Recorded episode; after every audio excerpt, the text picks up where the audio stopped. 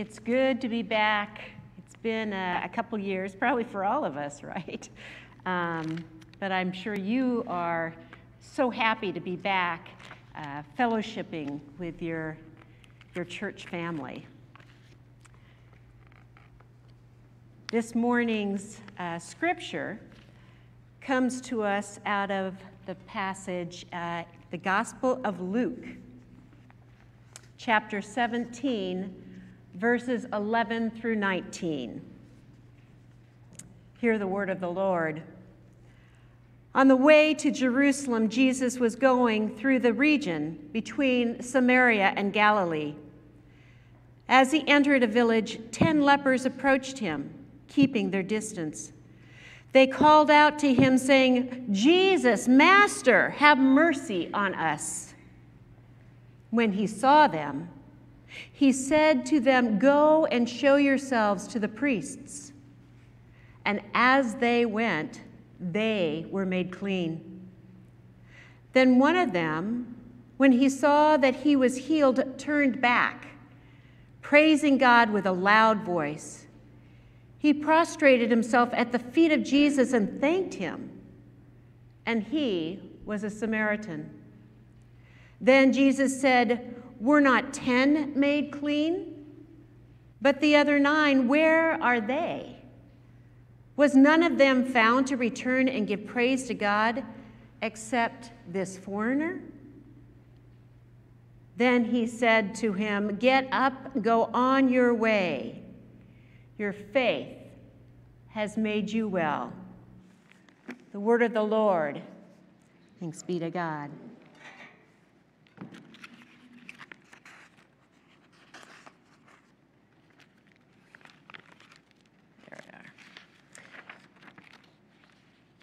So, have you found that it's not until you really read something, embody something, that it comes to life? You know, at what point do words start to sort of be fleshed out, where you can feel what they mean, that they, they register within you? Whether you're reading a book, and all of a sudden, I, I experienced this with Harry Potter. All of the characters came to life, and you could feel what was going on. The words of, of a worship song, you read them on a piece of paper, and they seem sort of flat. Though there might be poetry about it, and it might still hit you, but when you're in full worship and you feel that that worship, those words coming to life, and they become a prayer of your soul. I had that experience. Uh, just a, a, number of years ago, my husband Daryl and I were out visiting different churches in our presbytery. Um, I am a uh, ordained Presbyterian pastor in this presbytery, but I'm in a validated ministry, and so I get the privilege of visiting uh, different churches and, and of recent preaching at a lot of different uh, churches. And it's always my, my uh, great privilege to do that. But on this occasion, it was a Saturday night, and we were visiting New Hope Presbyterian Church. And at that point, they were uh, at, in Orange. And their worship was about to start, and I saw this gentleman stand up. I mean, I get tears in my eyes. Gentleman stood up, you know, and, and they're wearing their gospel outfit. He's wearing black. And then he starts to sing. The power of his words, plus the, the beauty of his voice, was so impactful. You could feel that he was feeling those words. The song, the song was Turn It Around by Israel Houghton. And it's interesting, you read these words and it's okay. But when you watched him actually embody them, it says, Turn it around, open the windows of heaven, pour out a blessing, overflow. Turn it around, open the windows of heaven, pour out a blessing, we cannot contain. Let it rain, let it rain. The refrain says, All things are possible for you. All things are possible. Nothing's too difficult for you. Nothing's too difficult. I'm ready for change. I'm ready for rain. I'm ready for favor. I know you are able. Turn it around. Open the windows of heaven. Pour out a blessing. Overflow. Turn it around. Open the windows of heaven. Pour out a blessing we cannot contain. Let it rain. Let it rain. You have turned my mourning into dancing. You have turned my sorrow to joy. You've turned my life around. Thank you. Thank you, Lord. It wasn't until uh, a few years later, not that I have actually sat down with this gentleman, and I've been given permission to, to uh, give you his name and, and uh, who he is. It's Ian Jeffers. And if you ever go to New Hope and you hear worship and he stands up, you will know you're in the house of worship. He's had this life of desperate times. I do not know all of it, but what I know of it helps me to understand what I have experienced and continue to experience every time I hear him sing this song. I don't know if it's his signature song because he sings uh, a number of other songs, but to me, that's his signature song because God has turned it around for him. He has known desperation, he's known permanent brain damage, he has known homelessness, he has known many things and God has helped him turn it around. If he were if he was to stand up here, he could recount time and time and time again where desperate situations came to him. And he cried out to God and he was able to turn it around because he came face to face with the living God. And for him, it's his life of worship. He has a heart of worship. There's been this, this call and response in his life, calling out to God and God's response back to him. This morning, as I was going over the sermon, I had not put two and two together. I had heard Ian last night, and, and it once again struck me, but not until this morning did I, did I get it. And if I had gotten it earlier, sometimes I'm slow to the dance, I would have named this sermon Turn It Around. Hashtag Ian Jeffers. This, this passage is about turning it around. A person who turned his life around because somehow he came face to face with the living God. Now, we're, we're familiar with the story. We have Jesus on his way to Jerusalem. At this point in the gospel, he knows he is going to Jerusalem to die. And for some odd reason, even though Jesus is a Jew, he's going between the, the, the region between Samaria and Galilee. A Jew would never do this. A Jew would have traveled an extra 75 miles, which I had heard it translated to six days, to go around the region because they would never have gone anywhere close to where the Samaritans were.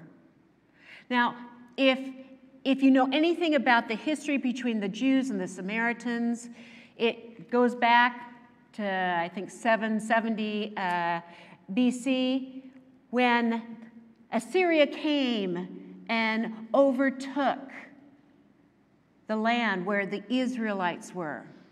And they came in and they brought the, the Israelites into bondage. And not only did the Assyrians bring their own people, then other foreigners came. And out of that time, the Samaritan people were born. And the Samaritans thought they were the true house of worship. They would, they would take their lineage back to Joseph, to the, the tribes of Manasseh and Ephraim. They thought they were the true, true people of God.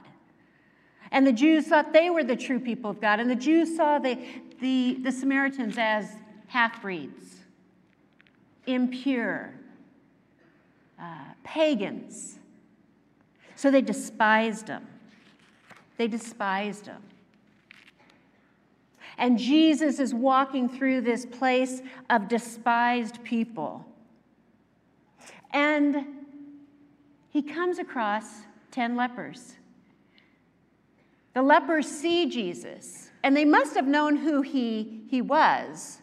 And he, they, they see Jesus and they cry out in one voice, saying, Jesus, Master, have mercy on us. They were used to crying out for many things for alms, for food, anything that they could continue to live on. But this time, they come across Jesus and they cry out for mercy. And Jesus sees them. And in a short amount of words, it's sort of like, turn it around. And he says, Go and show yourself to the priests. That's all he says to them. Go and show yourself to the priest. Now, oddly enough, these 10, these 10 people, these 10 men. Now, we don't know at this point, if this was the first time we heard this passage, we would not know that there was at least one Samaritan in this group.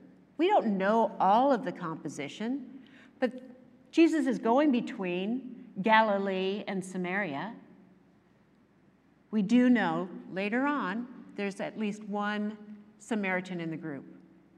And depending upon how many Jews are in the group, the Jews knew that they needed 10 people to be able to pray.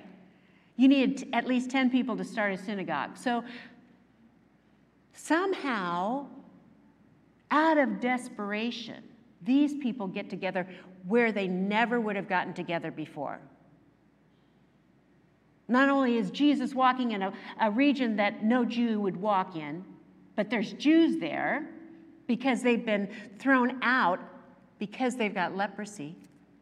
And by desperation, they come together and they form a community. Can you imagine what it was like for these people? Especially, uh, you know, we know more about the, the, the Jews than we do about the Samaritans. But what we do know about the Jews is they, they are a proud people. They have a whole structure around what is being clean. They had to keep themselves from anything that would defile them. Because if they were defiled, then they would be not able to worship. They would be told that they were ceremonially unclean and therefore could not worship. And for a Jew, that was the pinnacle. They, call, they were called to worship. And can you imagine what it was like for these respected people having had some sort of spot, some sort of abnormality on their body? Leprosy actually means scaly, and it, it could be just a number of different skin ailments. If you had anything, you had to show yourself to the priest, and the priest was the person who would deem you clean or unclean. And if you had a spot, anything abnormal on your body that, that started to show up, you had to separate yourself for seven days. It doesn't say it, but they had to quarantine for seven days. Then they'd come back, and the priest would say either this person was clean or not clean. If they were unclean, they were sent away. No longer was this person a person who was known as somebody in their, in their community, as a member of society, as the head of family, a tradesman, a respected person. No, this Jew had to be outcast, had to tear his clothes. He walked around with dirty, torn clothes, and his head was uncovered, which you would never do as a Jewish man. So imagine what his identity was switched to, because no longer all of these other things that would make up who he was, his identity was having leprosy. He was known as, You are a leper. And it, if it was true leprosy, he was not going to uh, recover from this. There was no known healing for leprosy in those days. And so they, they, those with leprosy would be turned out to die, basically, never to have been restored to what was normal in their lives. So Jesus comes across the lepers. Jesus tells them to go and show themselves to the priest because only the priest, the priest was the one that sent them away, only the priest could bring that person back. Could you imagine what the faith was of these people? Jesus basically says, turn it around and go so, show yourself to the priests. And they turned around and went without being healed. At some point, as they went, because that's what scripture says, as they went, they were healed. Now, we don't know if it was a, a, dawning realization one at a time or if all of a sudden they looked down and, like, but we don't know. But what's important in, next in that passage is, but one returned. But one returned.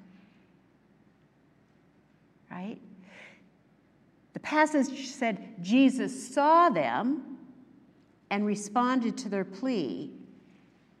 And this person saw that he was healed and he turned around and returned to Jesus. That too was radical.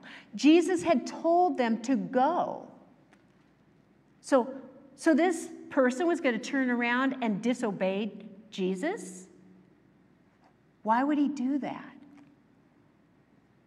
When he saw that he was healed, something happened within him. He turned around, he turned his body around and he turned towards Jesus. What were once groans or whimpers because of leprosy now were words of praise. What was once this voice that was raspy from leprosy, he was now able to cry aloud. What was once deemed that a leper could not come close to anybody. In fact, four cubits, which is six feet. It's just interesting. Six feet at least. This person turns around, comes to Jesus, thanking Jesus, falls at his feet. So at, at some point, he's a, able to, to move around and actually fall at the feet of Jesus this craggy body that probably creaked could have could have creaked because if you think about uh, at what point has this leprosy taken over his body? And he prostrates himself at the foot of jesus.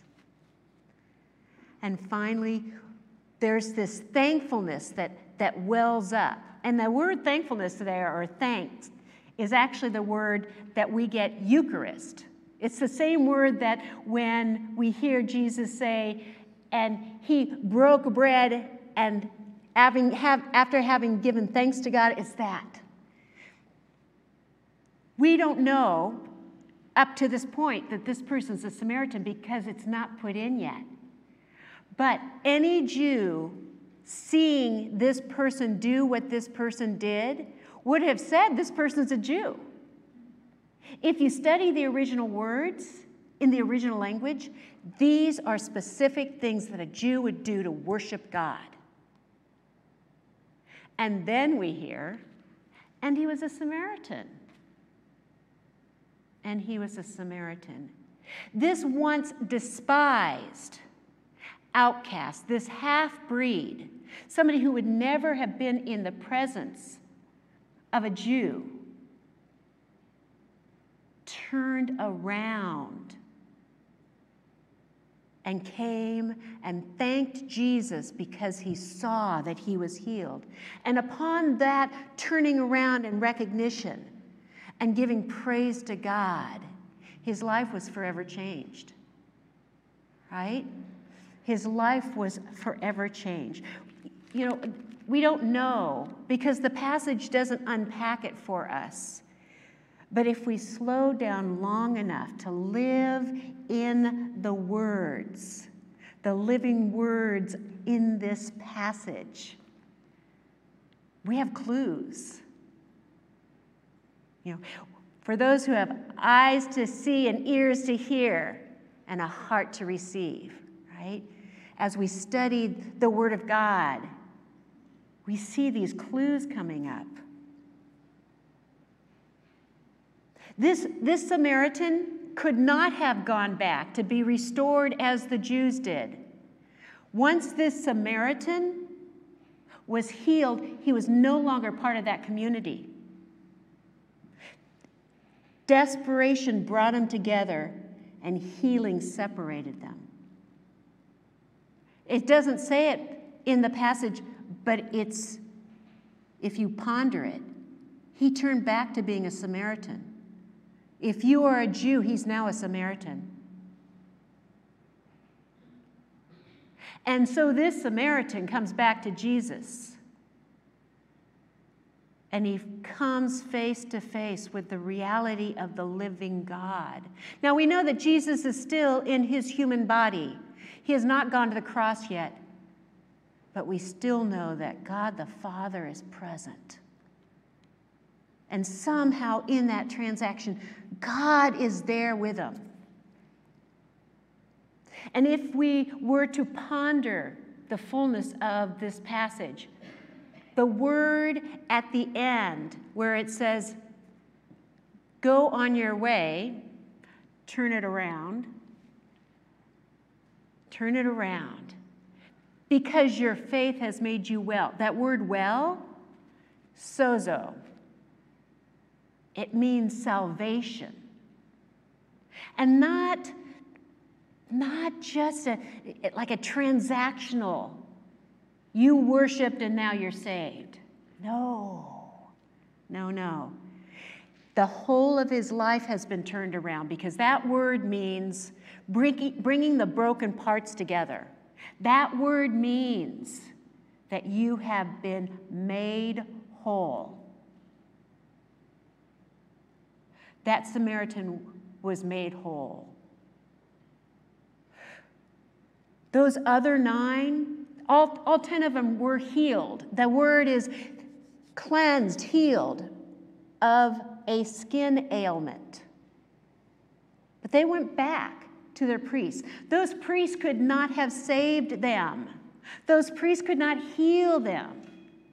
They went back into the proscribed religious community. Even if they had felt a change in their heart, they're not going back to a community that says, You've changed, and therefore we're going to change how we do things. Now, this passage doesn't say that.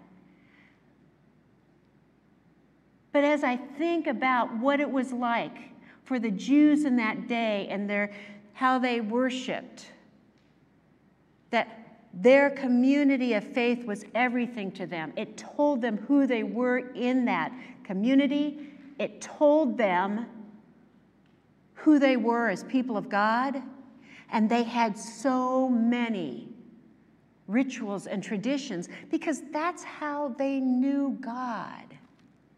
So those people went back into what was there. They went back to what was normal for them, having still had this interaction with Jesus, having been healed, and show yourself to the priest, the, the priest, I'm sure, would say, like, mm, so how did this happen? How did this happen? You do not get healed of leprosy. Well, you know, Jesus, Jesus, he healed. He healed me or healed us. Saying it to a priest who, who did not have the power to do it, but Jesus had the power to do that. They needed Jesus and no one else to turn their lives around. Now, they were turned around in that they were restored back to everything that they had lost. But this one Samaritan, he came into relationship with the living God. What was skin deep for all 10 of them is now soul deep in him. His soul has been forever changed, his life has been transformed. When you come face to face with the living God, your life is never the same. When you are extended the mercy of God, your life is never the change. You can't just go back to the way things were. Jesus extended the invitation to all of them because he says, Where are the other nine? Where, where are they? Were they not found to come back and give honor, praise, thanks? We don't know why they didn't. But the Samaritan, maybe, possibly, seeing in Jesus his priest, returned to his priest so that he could be restored and made whole and sent on his way to a new life. Dear people of Placentia Presbyterian Church, you can't go back to where life used to be, nor do I think you want to. Though there might be times when, when we get nostalgic and we think, oh, if only it was simple like it was before. Reality is, it, it never was simple before. But somehow, maybe knowing the, the, the steps, the rituals, the way things were supposed to be, and you could slip into that. And that felt comfortable. And topsy turvy these days are in many different ways, and particular ways for you. If I sat down and talked with you and listened to you, actually, and saw you as Jesus saw, you could tell me how your life has been turned upside down. And yet, the mercy of God is in your lives. And the word here, the wording that Jesus says to the, the, the Samaritan, your faith has made you well. The verb tense means it's ongoing, it's not a one time situation, it is ongoing and ongoing and ongoing. So, whatever mercy you have received, whatever mercy you need, whatever healing, transformation that you need, the invitation is just the same today from Jesus. The invitation is that you would know that you have come and continue to come face to face with the one and only living God who can and will and has transformed your life, has heard your prayers even before we pray it. So, so good folk of PPC, don't settle for what the nine did and try to go back to life as it was before. Don't settle. Turn it around. Let your words embody your faith. Let your actions embody the, the truth of what God has and is doing in your life and in the life of this church. There are many, there are many things to come that are great for you because you serve and love a great God.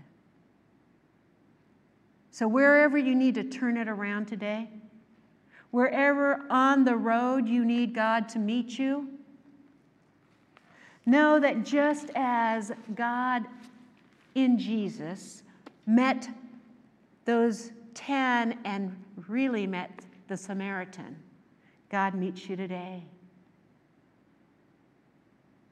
He will not fail. He will not fail to deliver because that's who God is. Let us pray. Gracious and loving God, pour out your Holy Spirit upon us this day. Give us breath to breathe. Give us prayers to pray. Give us work to do. Encourage our hearts. Encourage our steps. Encourage the work of our hands.